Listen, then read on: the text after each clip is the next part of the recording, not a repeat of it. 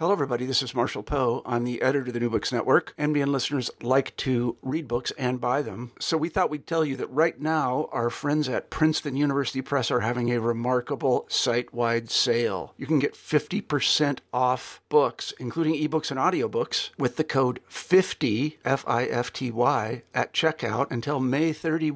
You can save some real money on Princeton University Press books. I encourage you to go there and check it out. Welcome to the New Books Network. Welcome back to New Books in Political Science, a podcast on the New Books Network.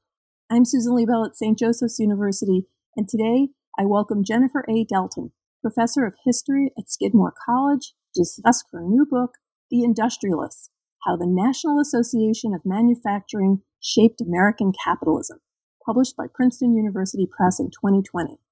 The book is part of the terrific Politics and Society in Modern America series, and could not be more relevant for today's contemporary U S politics. The Industrialist details manufacturing's role in the development of capitalism at home and abroad, with implications for how we understand neoliberalism, especially liberal internationalist tendencies. The book argues that liberal internationalism, associated often with Woodrow Wilson, can be seen as a crucial step towards the sort of international institutions that post-World War Two European neoliberals were calling for. As the book interrogates how the National Association of Manufacturing did and did not work, the book argues for the N A M as a capitalist modernizer and identifies the wider economic, ideological, and institutional concerns that drove the National Association of Manufacturing. Doctor Delton was a guest on the New Books Network in twenty thirteen when my colleague Christine Lamberson highlighted her previous book, Rethinking the nineteen fifties, How Anti-Communism and the Cold War Made American America Liberal, from Cambridge University Press. And I'm delighted to welcome her back to the New Books Network. Hi, Jennifer. Hi, Susan. Thank you so much for having me. Jennifer, before we explore who the National Association of Manufacturers are, and how they help us better understand capitalism and neoliberalism, I want to ask you a bit about how you came to this project. You've written three earlier books, Rethinking the nineteen fifties, but also Racial Integration in Corporate America, nineteen forty to nineteen ninety, from Cambridge, and Making Minnesota Liberal, Civil Rights and the Transformation of the Democratic Party, from the University of Minnesota Press. How does this new book grow out of or depart from those earlier projects? And when did you decide to write about the National Association of Manufacturers? Thanks, Susan. That is um, a great question. I, I actually thought about writing about them when I was doing the research for the Racial Integration in Corporate America book. Like so many uh, historians were, who are looking for a business's point of view, we often turn to the archives at the National Association of Manufacturers because they're one of the few business archives that are available.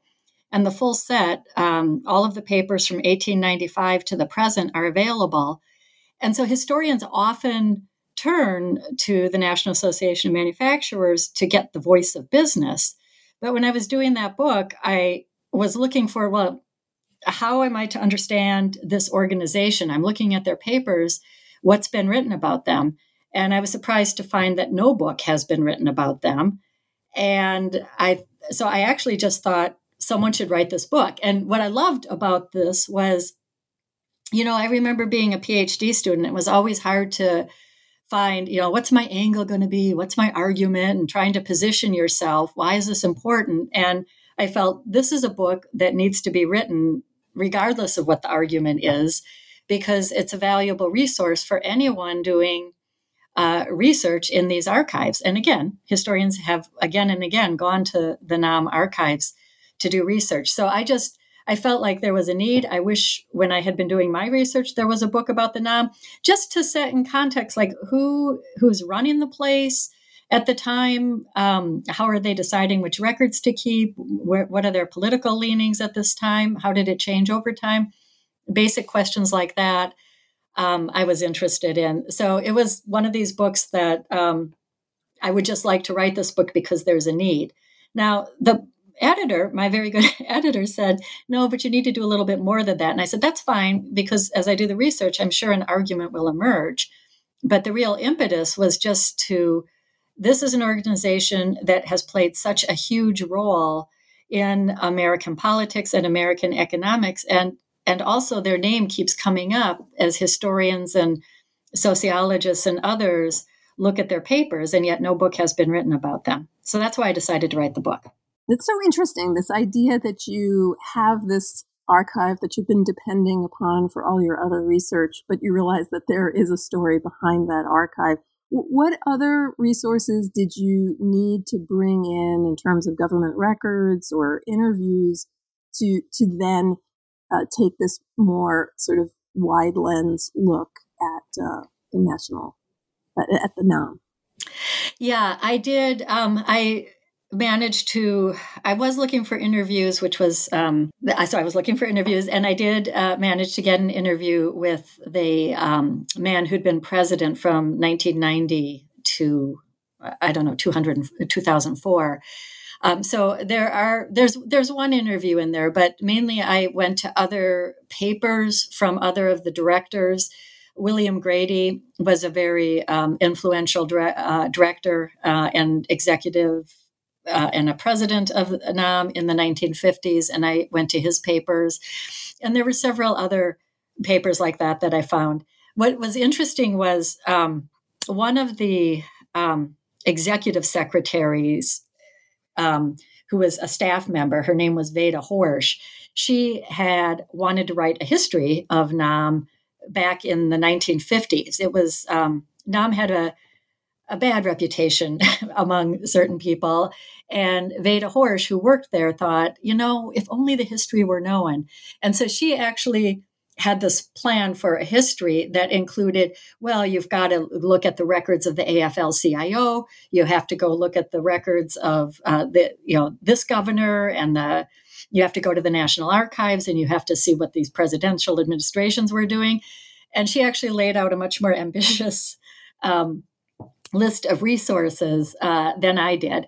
But I uh, did rely on, um, again, some other papers, but mostly the trade press and the um, and tracking down things that were Um, difficult about companies like Moody's. Moody's is a great resource for finding the size of companies and their capitalization and there's, you know, that type of information. So I, I used Moody's and the trade press um, in particular. Did you have some sort of aha moment where you saw a particular piece of paper or file or some interview where you thought, wow, this really changes what I thought, or it takes me in a different direction? You know, I had several of those, and I'm not sure I can recount um, them, but there was a lot, there was surprising. And I think it might have been Veda Horsch who was the aha moment, because typically when people do research on N A M, it's it's really all, all men and all business owners. Um, and she was a staff member who had a louder voice than other staff members, partly because she was keenly interested uh, in writing a history of N A M. And so she reorganized the files and just, and then she left papers of her doing this work. And that did help me think differently about this project than I would, you know, that a political scientist or a historian, because she reminded me, oh, you know, there are staff people here working at N A M. They're negotiating how to deal with the directors. So the N A M is a, a collection, it's a trade association, and it's run by directors of different corporations. And, and then they form an executive committee. But then gradually they developed a staff, and the staff becomes quite large, and the staff produces most of their, um, you know, publications and, and things. And I hadn't really thought too much about the staff. And so finding her records and her voice and her memos in all of the archives did help me see this as an organization that, you know, yeah, you have, it's run by the self-described capitalists, but then it's employing people like Veda Horsch. And I thought that was just an interesting story. So just her perspective really helped me see things differently and approach it as a workplace, um, as well as uh, a lobbying group and as well as a trade association. It's like having some historical collaborator in the document. I know. I really wanted to give her voice. And she was so, uh, she just sounded like such a lovely person. And um, and you could just see her. Um, I actually wrote an article that I didn't put in the book because I couldn't fit it into the narrative. But I wrote an article of about how she tried to get um, Nam's history written. And she, because, you know, she's she was actually an executive secretary. So she she was, you know, hobnobbing with, um, you know, the, the top executives and, you know, well-educated. She was very interested in, in trade issues, and she was very interested in uh, human relations in terms of management. So very well-educated woman, but she still was a woman, and she's trying to get this project through. And you just see her in these memos manipulate men's egos to making it think that they thought of the idea and having them run with it. And, you know, the paperwork for that project, which is, you know, basically not a world historical event, but it just to, to be able to see how she was able to have the organization sign on for the project and to fund it for three hundred thousand dollars. And it's, it's like, you know, the whole thing wow. fell to pieces. It was uh, kind of, it just all ends up crashing. And then Veda Horsch then is able to like kind of slip away, like like she had nothing to do with it because she had kind of been behind the scenes. Well, we'll so, get we'll get we'll get the article name and link into the show notes. So okay, great. Can yeah, follow up on that. And and I want to point out that this is a very wide-ranging period of time that you're looking at. You, you divide the book into three parts to map onto these three overlapping phases of industrial manufacturing uh, in the United States. The first part is the ascent and the reorganization of industrial manufacturing from the eighteen nineties to nineteen forty. The second part is from nineteen forty-one to nineteen eighty. Which marks manufacturing's dominance in U S society and the world uh, as the U S lowers tariffs and pursues free trade. And you point out how the share of G D P peaked in nineteen fifty-three when manufacturing represented twenty-five point eight percent of domestic production. And then this begins to decline pretty soon after in nineteen sixty. And then the third part of the book is from nineteen sixty to two thousand four, and it emphasizes deindustrialization, globalization, and the disintegration of the large um, multi-divisional corporations in the nineties. Now, you've already mentioned uh, the N A M, but and now I feel like I know the N A M from reading your book. But um, uh, for the rest of the listeners who are both in the United States and across the globe, let's back up and just uh, remind us who, who who they are um, and the place that they have in this um, in this in this. capitalist world. So they were a group of businessmen who were founded in eighteen ninety-five, and they got together um, ostensibly, and for the real, words, real reason was for them uh, to expand trade. So they were interested in forming, uh, and it's a trade association and a lobbying group where businessmen who were interested in expanding trade could form together to make their voice louder and to have uh, some unity so that they could lobby the government uh, for um, better trade policies, and also so that they could uh, organize and discuss and network within themselves about how to improve industry. So they are both a trade association and a lobbyist, and they end up being one of the major, I guess political scientists call them peak associations uh, for American business, specifically manufacturing. They're really significant in the twentieth century when manufacturing is at its peak because they're the major manufacturing um organization. So they're a trade association, which means that they um, have uh, associ- uh, companies join their organization and pay dues, and then um, they this, presumably they get the benefit of the lobbying, but also the the educational benefit of being in a trade association. So there's a lot of figuring out what best practices are, um, how to um, unify manufacturing, how to standardize manufacturing. That's a lot of their early work. So they are both lobbyists and a trade association of the manufacturing sector of the economy. But again, in the twentieth century, that was the the sector of the American economy, and that was the fastest growing. So there's been previous works by both political scientists and historians about the N A M, mostly directed at their role in lobbying the labor movement and U S conservatism.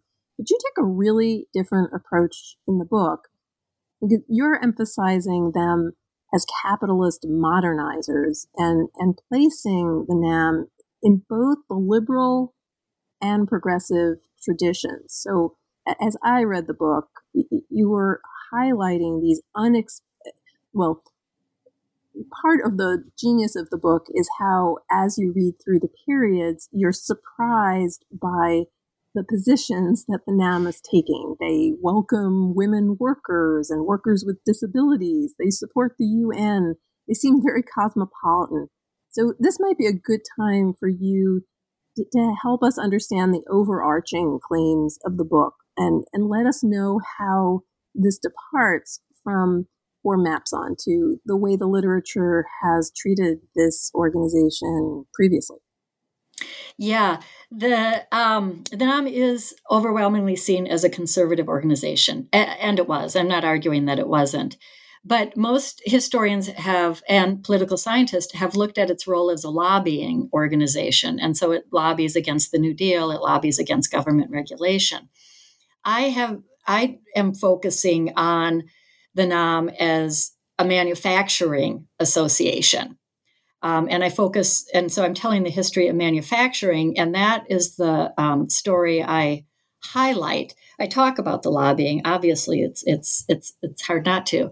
But they really were uh, trying to update um, manufacturing and to keep manufacturing um, successful. So part of that, especially in the early years of the early twentieth century, has to do with finding safety standards and modernization and supporting education um, so that the, the workers they hire have the basic skills to um, to be workers in these factories. So there is this very, this modernizing tendency in the early twentieth century. And the, the person whose work um, I draw from most here is Martin Sklar.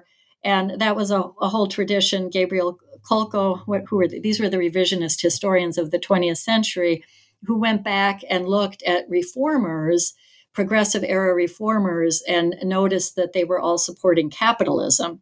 And N A M was very much a part of this. One of the things that happens with the N A M is that it ends up taking a really um, belligerent anti-union stand. And as a result, it's seen as ultra-conservative. Um, and that becomes the focus. Um, and that, that comes to the fore in terms of their reputation. But they kept on doing all of the things that more liberal, progressive, corporate, capitalist types did as well, which meant that they were very much interested in globalization. They were interested in um, uh, having a diverse point of view. Part of globalization is that old internationalist dream that if we trade together, we won't go to war together. So that they also tended to be um, anti-war, which which which was tied up with the politics of the directorship at that at that time. So I'm, I'm not going to go into that. But um, they end up being surprisingly progressive, and especially on issues that we um, we now care about, such as uh, having women in the workplace and civil rights. And in fact, that's how I originally was interested in the National Association of Manufacturers, because surprisingly, and when you asked me what was I most surprised about, surprisingly, N A M played a fairly active role in helping American companies and factories integrate um, African Americans into their workforce in the nineteen sixties. And, and even before then, even in the nineteen forties, the, um, they were interested in doing that. Of course, they're interested in expanding the labor pool. That's what they're always interested in doing. And to the extent that labor unions um, tightened the labor pool, they wanted to expand it, and they were interested in having all kinds of workers who weren't your typical union workers, such as women and such as people of color. So their um, their interest in integration and having a more diverse workforce had everything to do with fighting the unions. Um, so there was there was definitely that component of it.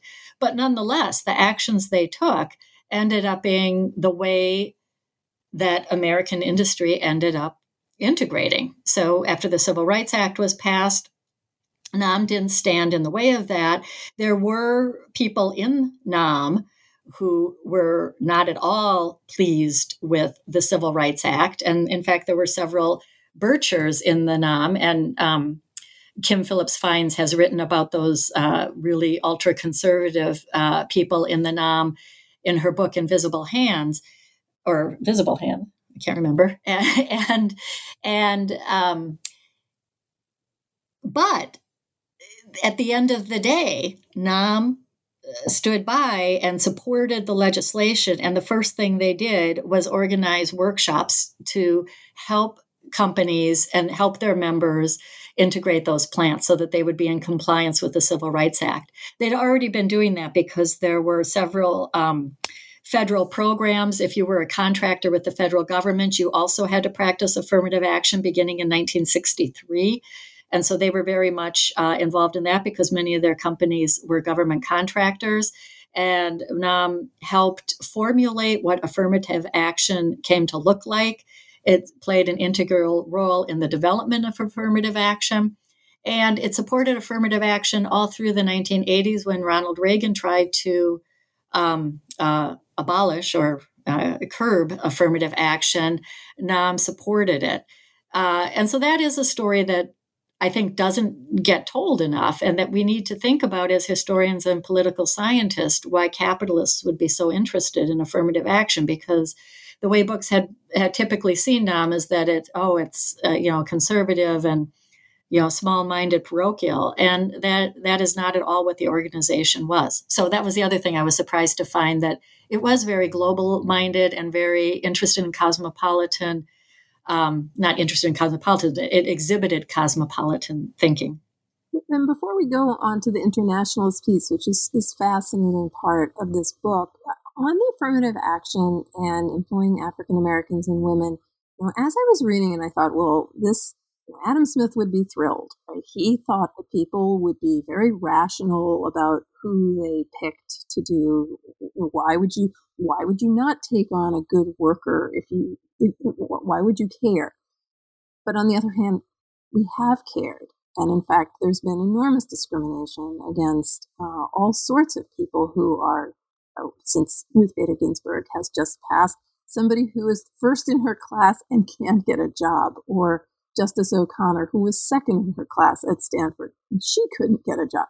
So, so capitalism actually doesn't work this way. So I'm, I'm wondering why, why do, I mean, this, why were they so rational? Because it doesn't seem that, that business had been rational in other sectors. Is there something about manufacturing that, what is it? Why would why would they behave differently from so many other sectors in the economy that continued this kind of discrimination for so long? That is a great question. And I mean, part of it is that, you know, don't get me wrong, I'm sure, as I as I said, they would harbor the same racial prejudices, but if you do, they did look at it from an in the Adam Smith economic, you know, hire the best person possible, because they were fighting unions. Uh, and I have to think that if if the unions weren't there, um, that they might not have been as progressive on this issue. Um, and I think the other answer to this question is they're a trade association talking to um, their member companies. I compare them in this book to similarly how, so companies all I manufacturers balked. I don't. I mean, I don't want the reader, anyone, to misinterpret this. Manufacturers balked, just as you said. There was discrimination. It was. It was custom. It was uh, too hard to change. It was. Uh, it was. If a if a corporation, if a factory tried to integrate, they could expect Um, uh, resistance from their workers, and there was resistance from middle management. There was just tons of resistance. It was a very difficult thing to do. Similarly, in unions, unions were doing the same thing, um, figuring out uh, how to integrate their unions. Walter Reuther uh, very famously um, fought very hard for civil rights. We we remember that photograph of him marching in the March uh, for Jobs, the March on Washington in nineteen sixty-three with A. Philip Randolph and and Whitney Young. And, and so Reuther's knew that it was the practical economic thing for him to do to integrate his unions so that um, there wouldn't be some group of people that could be used as strikebreakers um, against him, that the unions uh, contained everyone. But the, what they used to say about Reuther was, you know, he, he wants to integrate, you know, everything except his own unions, because it was very hard for him. And I think of Nam as in that same situation. The leadership, they were the leaders of the business community. They were the elite of the business community. They wanted factories to be integrated. So they put in place the um, the workshops and the pamphlets and the literature, and they did the research, and they had speakers, all with the aim of helping manufacturers integrate. Did did manufacturers integrate? You know, no. It, it, it's it, they. You know, I'm sure some did. So I wouldn't say that manufacturers were special or different from any other sector of the economy. They're all dealing with the same uh, struggle. But uh, what makes N A M different is that it's a leadership organization. And so their official position is that they are for racial integration, and they are going to try to make it happen. And I think they did try to make it happen, just like I think Walter Reuther tried to make it happen, um, because they said this is the future. So I, I, I think that they... Um, We're yeah. Anyway, that's that's what no, I think. No, that's great. And and is is and um, before we go on to the internationalist piece, do you think the same dynamic is at play with women, with workers with disabilities, and also you have that really interesting part about Chinese Americans and the Chinese Exclusion Act earlier in the history of the N A M? Is it is it all basically the same, or is there something distinguishing the other cases from the cases of integrating African American workers? I'm a historian, so I believe very much in the historical context. Uh, N A M was very good on women around the time of the E R A. So in the nineteen twenties, um, they actually, uh, some members of Ma- N A M supported the E R A, and they had um, at their conference, their annual conference, they had a panel on the E R A, E R A, the Equal Rights Amendment, uh, where women would come and and talk about how important the Equal Rights Amendment was. Well, the reason N A M was interested in that at this time was that women in unions were fighting for protective legislation that would protect them as women, such as uh, the limitation of working hours. And that, you know, there's that famous case, Muller versus Oregon, which was exactly about that. And so N A M did not want to have to give women workers uh, separate, um, you know, limitations of hours or, sep- you know, what the demands that women were making because they were women. Uh, that women workers were making because they were women. N A M did not want to do that, and the Equal Rights Amendment suggested that that wouldn't that wouldn't happen. So that's one of the things that's behind that is behind that. But the other thing is that women were not typically allowed into unions, and over and over, the N A M respected women's work. They said, "You women." For whatever reason, and usually what they said, so in, I'm getting this information from their periodicals. They um, had, over the years, they had a, a variety of different publications that they published, but they ran regular issues about women, and they even hired um, head of the women's department uh, who went on to become head of the women's department in the U S Department of Labor. And so their argument was women work hard. They're, they, for whatever reason that they, they're trying to prove their worth, they're trying to prove that they can do the job. They work hard, they work more efficiently than men. They don't gold brick. They don't, and so what they, Nam thought was that men are always trying to slow down the line. Men are trying to uh, main, you know, not overwork because they want to uh, control the um, speed of labor. Women don't have that. They felt that women were more individuals than men. Men were given to the collective behavior of unions, but women were working individually either because they had their own ambitions or their feminism that uh, wanted them to make it as women. So there are a lot of those reasons. Um, there's always ulterior reasons when you look for them, but it's, it is surprising to open Nam's magazine and have here the speeches of women supporting the E R A, and they're pretty radical, uh, and yet there they are, printed in Nam's magazine. No, and it's always a reminder of just how long the E R A has been around and not, yeah, that's not in the Constitution. Um, yes, and, and, well, and, Nam and, supported it. No, and it's such an interesting interplay because, of course, those regulations are simultaneously patronizing, and those and the court, the language from uh, the, the case that you cited from Muller is it's so patronizing, it's painful whenever I uh, teach that case. Yes. But on the other hand, they think they're being progressive. They they see women like children as Uh, humans that need protection, and they think that it's been a great idea to pass child labor laws and that passing laws for women is equally progressive, uh, which which mm-hmm. brings us back to a big theme uh, in the book, which is this notion of of what is progressive, what is conservative, and what is, is liberal. And you're very careful, and as a political theorist, I appreciated that, w- with the terms of, of why the Nam has often been considered as conservative, but you see it as more liberal. And I wondered if, if you talk a little bit more about this focus on international trade, internationalism, and cosmopolitanism. Yeah, this is a big, this is um, a big topic. So liberal internationalists um, who believed um, that the world should trade together, that we should, um, you know, try to reach beyond borders, that um, we'd uh, we'd be better off as a world if we all got along together and traded instead of tried to guard our markets. Um, that in the early twentieth century, even the mid twentieth century, really all the way up to Reagan, was seen as a, a progressive view.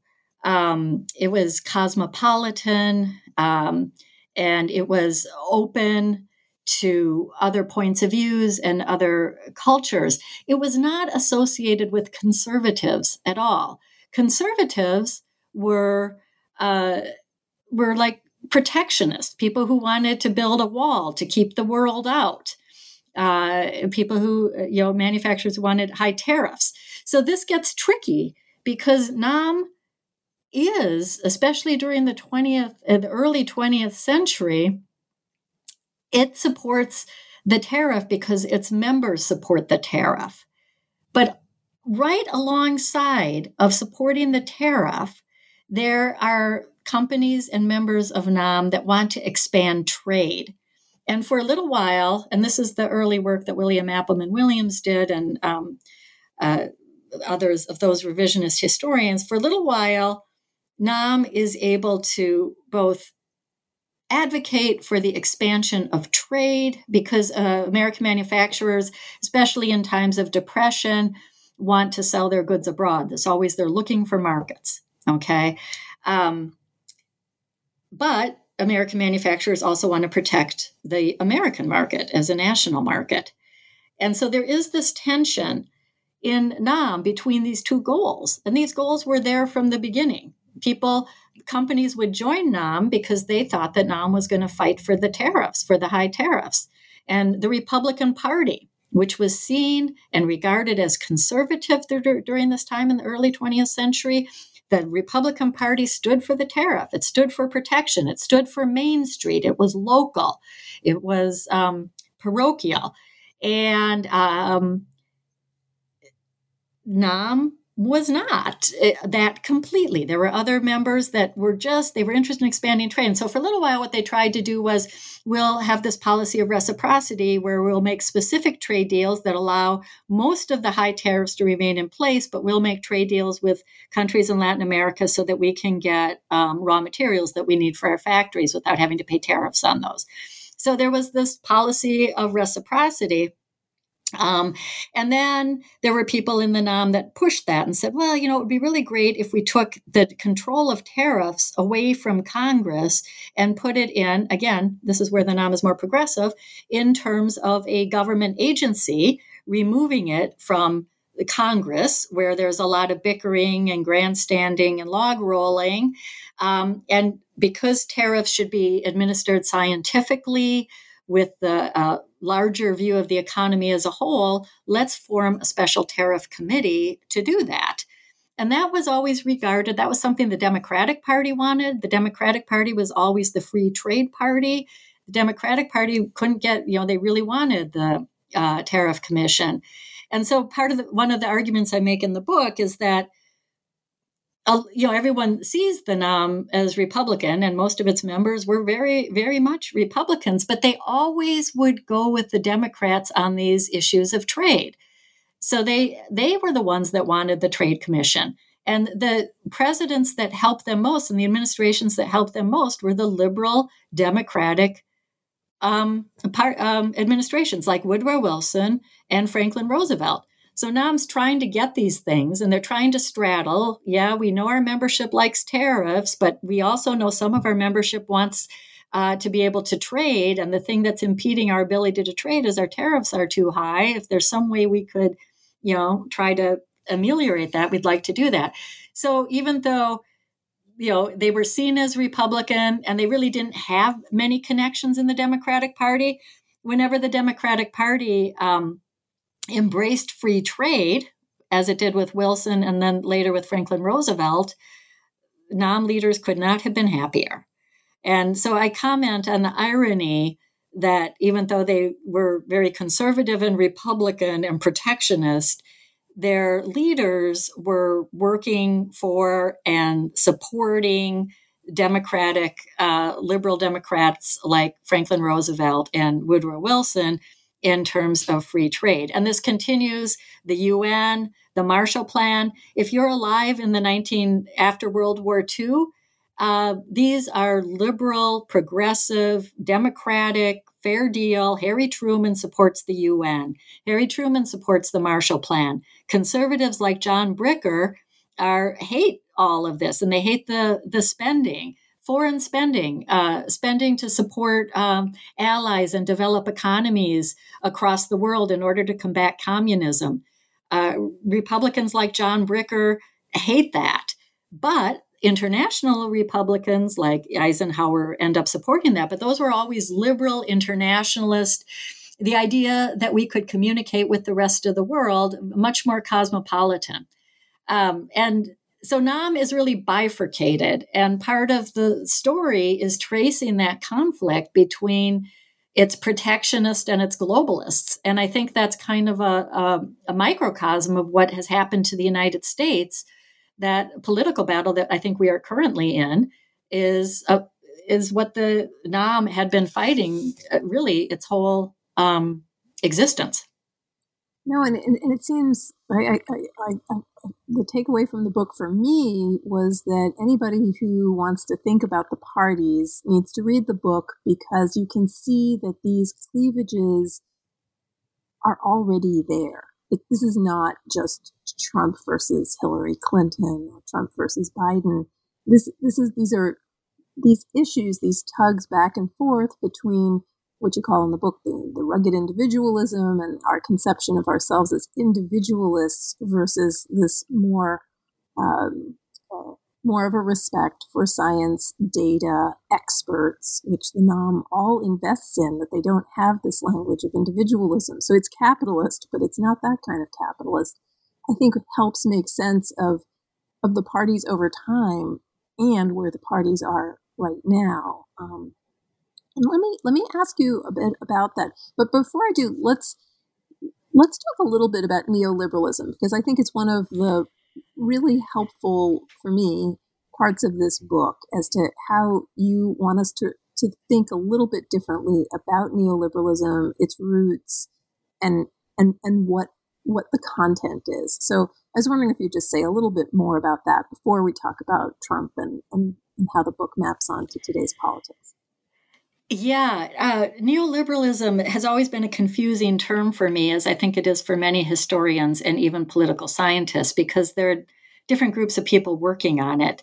Um, and uh, it certainly describes the um, economy. I guess the, the, the mainstream version of neoliberalism is uh, a return to classical liberalism and um, a gutting of welfare programs, um a gutting of unions, uh, you know, think Reagan and Thatcher and what they, their administrations did when they took power in terms of combating what they saw as the welfare state and bringing in a, a, a new life for rugged individualism.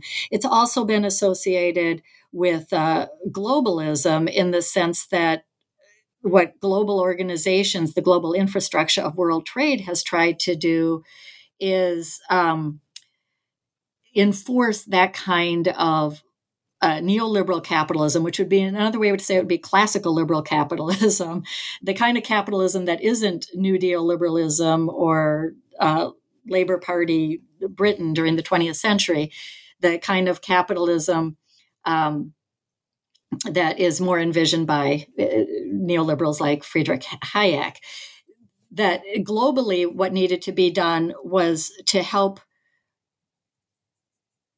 other countries think about themselves as part of a, a global community, not their own national interest. And so that there was always this tension, uh, even during the twentieth century uh, in England, wanting to have a social welfare system. And yet uh, part of that social welfare system demanded that they have restricted trade. Well, globalists wanted that trade not to be restricted and to not have the social welfare system, but to uh, allow and prioritize the openness of borders and not protecting national jobs. So um, I've gotten myself a little off track, but there, as you can see, there are many ways of looking at neoliberalism. And so the one of the ways I do this is the thing to me that's always been difficult is when I read uh, the new literature, like, for instance, Quinn Slobodian had re- has written a new book um, called Globalists, which I read, and it really, that really helped me think about this. And he described it as something that um, has been occurring, that kind of um, global thinking in terms of global rules for world trade as something that had been going on since World War One and the destruction of European empires, because European empires had once provided the global rules of the road for international trade. World War One and decolonization uh, and the rise of liberal nationalist uh, democracies after that kind of um, disrupt Uh, the global rules of the road and the building of international infrastructure. That's uh, Slobodian's argument. But when you look at U S history, um, liberal Democrats have always been investing in building those um, globalist institutions, uh, beginning with Woodrow Wilson and the League of Nations, the World Court. Uh, Franklin Roosevelt uh, also had an international vision um Uh, for the post-war world, and then you have the United Nations. Those, those have been liberal democratic. And if you look at the rhetoric of liberal Democrats around trade, it has been about cooperating with the world, uh, getting putting in place an international infrastructure that includes um, the U N, but the many divisions of the U N, like the World Health Organization and the International Labor Organizations. And is there a way we can organize the economy at a world level? It's going to be organized according to capitalist terms, but the very idea that you would try to organize some kind of world, um, I don't want to say world government because that's that's such a touch point for the mm-hmm. conspiracy theorists, but that's basically what's going on. Um, That has always been seen as liberal, democratic, Wilsonian. I mean, Wilson's name uh, has been given to that uh, American project. And it was always uh, opposed by conservatives. So as I'm doing this, as I'm reading the readings about neoliberalism, it um, I can't I'm I, I find it hard to distinguish between how people are writing about neoliberalism and what liberal internationalism is. Um, and I think that's because there's just been two different um, research agendas and philosophical agendas in terms of the research that's been done. And I think my book, I'm trying to bring these two stories together. Uh, so the people who think of liberal internationalism as this very progressive, cosmopolitan thing, and then there are people who think of neoliberalism as a new form of imperialism called neo-imperialism. Um, and, and of course, there's a long history of American historians who see liberal internationalism as basically American imperialism. So, so there's that. So it's it's a question of tone. And, you know, are we calling this imperialist or are we calling it democracy? Are we calling, you know, it's, right. it's, um, it's, it's trying to sort through the different rhetorics that have um, come up to describe what is essentially the same thing, which is building international institutions, uh, an international infrastructure for trade and for, I don't know, doing things like preventing pandemics. Well, and, and you're, you're helping make sense of Uh, some things that puzzle historians and political scientists and sociologists and others, which is what is conservatism in America? What, how does liberalism evolve and change over time? What is the relationship among all of these different forms of liberalism, both the more corporatist and the more individualistic? And, and, and how does liberalism map onto capitalism, which is Is, is, is a hard is a hard for political theorists and others to, and people have spent a lot of time on this.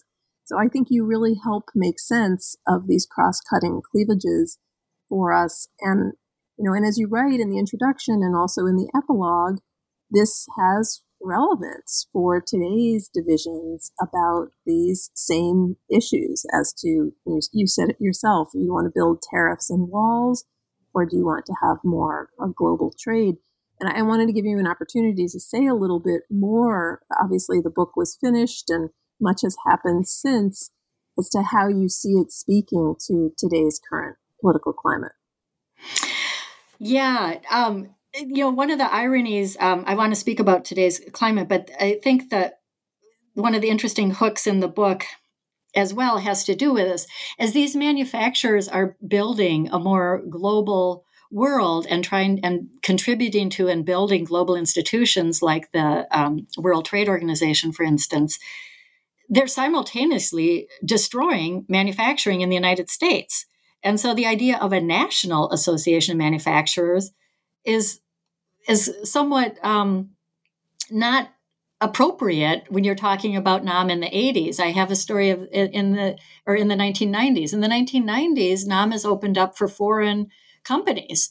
Um, and, and again, if that if that is not globalist, that Toyota becomes a member of N A M and uh, because it has a plant in America, and uh, there's some German uh, Siemens becomes a member of N A M. So it's not just the, the word national has no meaning in National Association Manufacturers at this point, because it went all in on, on globalism. Wow. Um, it's such an irony. I know. So that, I mean, and that's the irony, you know, of this, of the association. They're supposed to be protecting manufacturers, and yet they've, uh, you know, basically destroyed the manufacturing sector in the United States. That's not completely true, because manufacturing is still very strong in the United States. The United States is still the second manufacturer of goods after China. So the manufacturing hasn't actually disappeared from the United States. Um, and in, in part because of the National Association of Manufacturers, again, being progressive and adapting to a new new situation. Um, it's it's all it's mostly automated now. It's got a lot of technology, and it, it just is formatted and looks very different because it's part of and tied into global supply chains. Manufacturing is happening in the United States. It just doesn't look like it did in the nineteen seventies. And um hence the issue with our current political situation. Manufacturers right now are actually doing okay, but there is still this group of the old um, manufacturing sector workers, uh, many of whom were in unions, and see that it's globalization that is, has killed those jobs. There is the tension, the tension that we see right now with Trump. Um, I mean, I cannot believe it. I, I have to say, you know, all of the work on lobbying is always geared to how much, how hegemonic the corporate liberal globalists are. Neoliberalism is so hegemonic. And yet Trump gets elected in the United States and is putting tariffs on. That is not, that is not something that any uh, corporate liberal, neoliberal Right. manufacturing businessmen would want. And I always thought the businessmen would like stand up and not let this happen. Um, so Trump has been, I think, a huge surprise for everyone. Uh, Nam has a very tenuous relationship with Trump because on the one hand, they love that he's drawing attention back to their sector and he claims to be for manufacturing. On the other hand, he's disrupting all of the supply chains that the new manufacturing has adjusted to.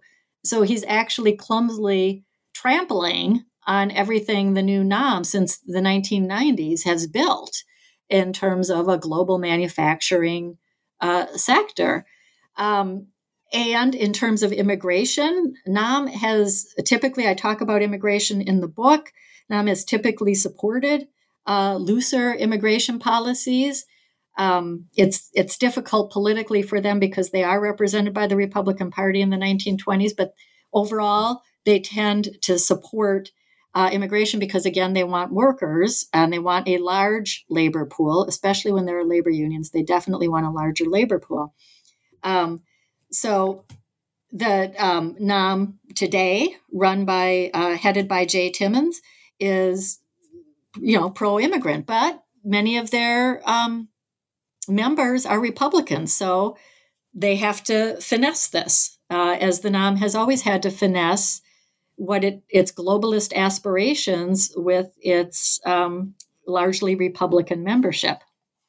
Um, so this, yeah, what's happening right now is the attack on neoliberalism, the attack on globalists. It is as if the old conservatives who I talk about, so for a little while in the nineteen fifties, this conservative cabal takes a hold of N A M, um, and, the, and they're John Birchers, and some of them are isolationists, and um, and the struggle over N A M in the nineteen fifties is between the globalists and, and this kind of ultra-conservative uh, John Bricker, John Bircher type of uh, Republican. And it's almost as if, you know, that old John Bricker cohort, ha- Main Street, has arisen Uh, to fight the globalists. Um, so I don't know if I can say any, anything more about that, except that it's we're in quite a moment. And, and N A M is really uh, caught in between again.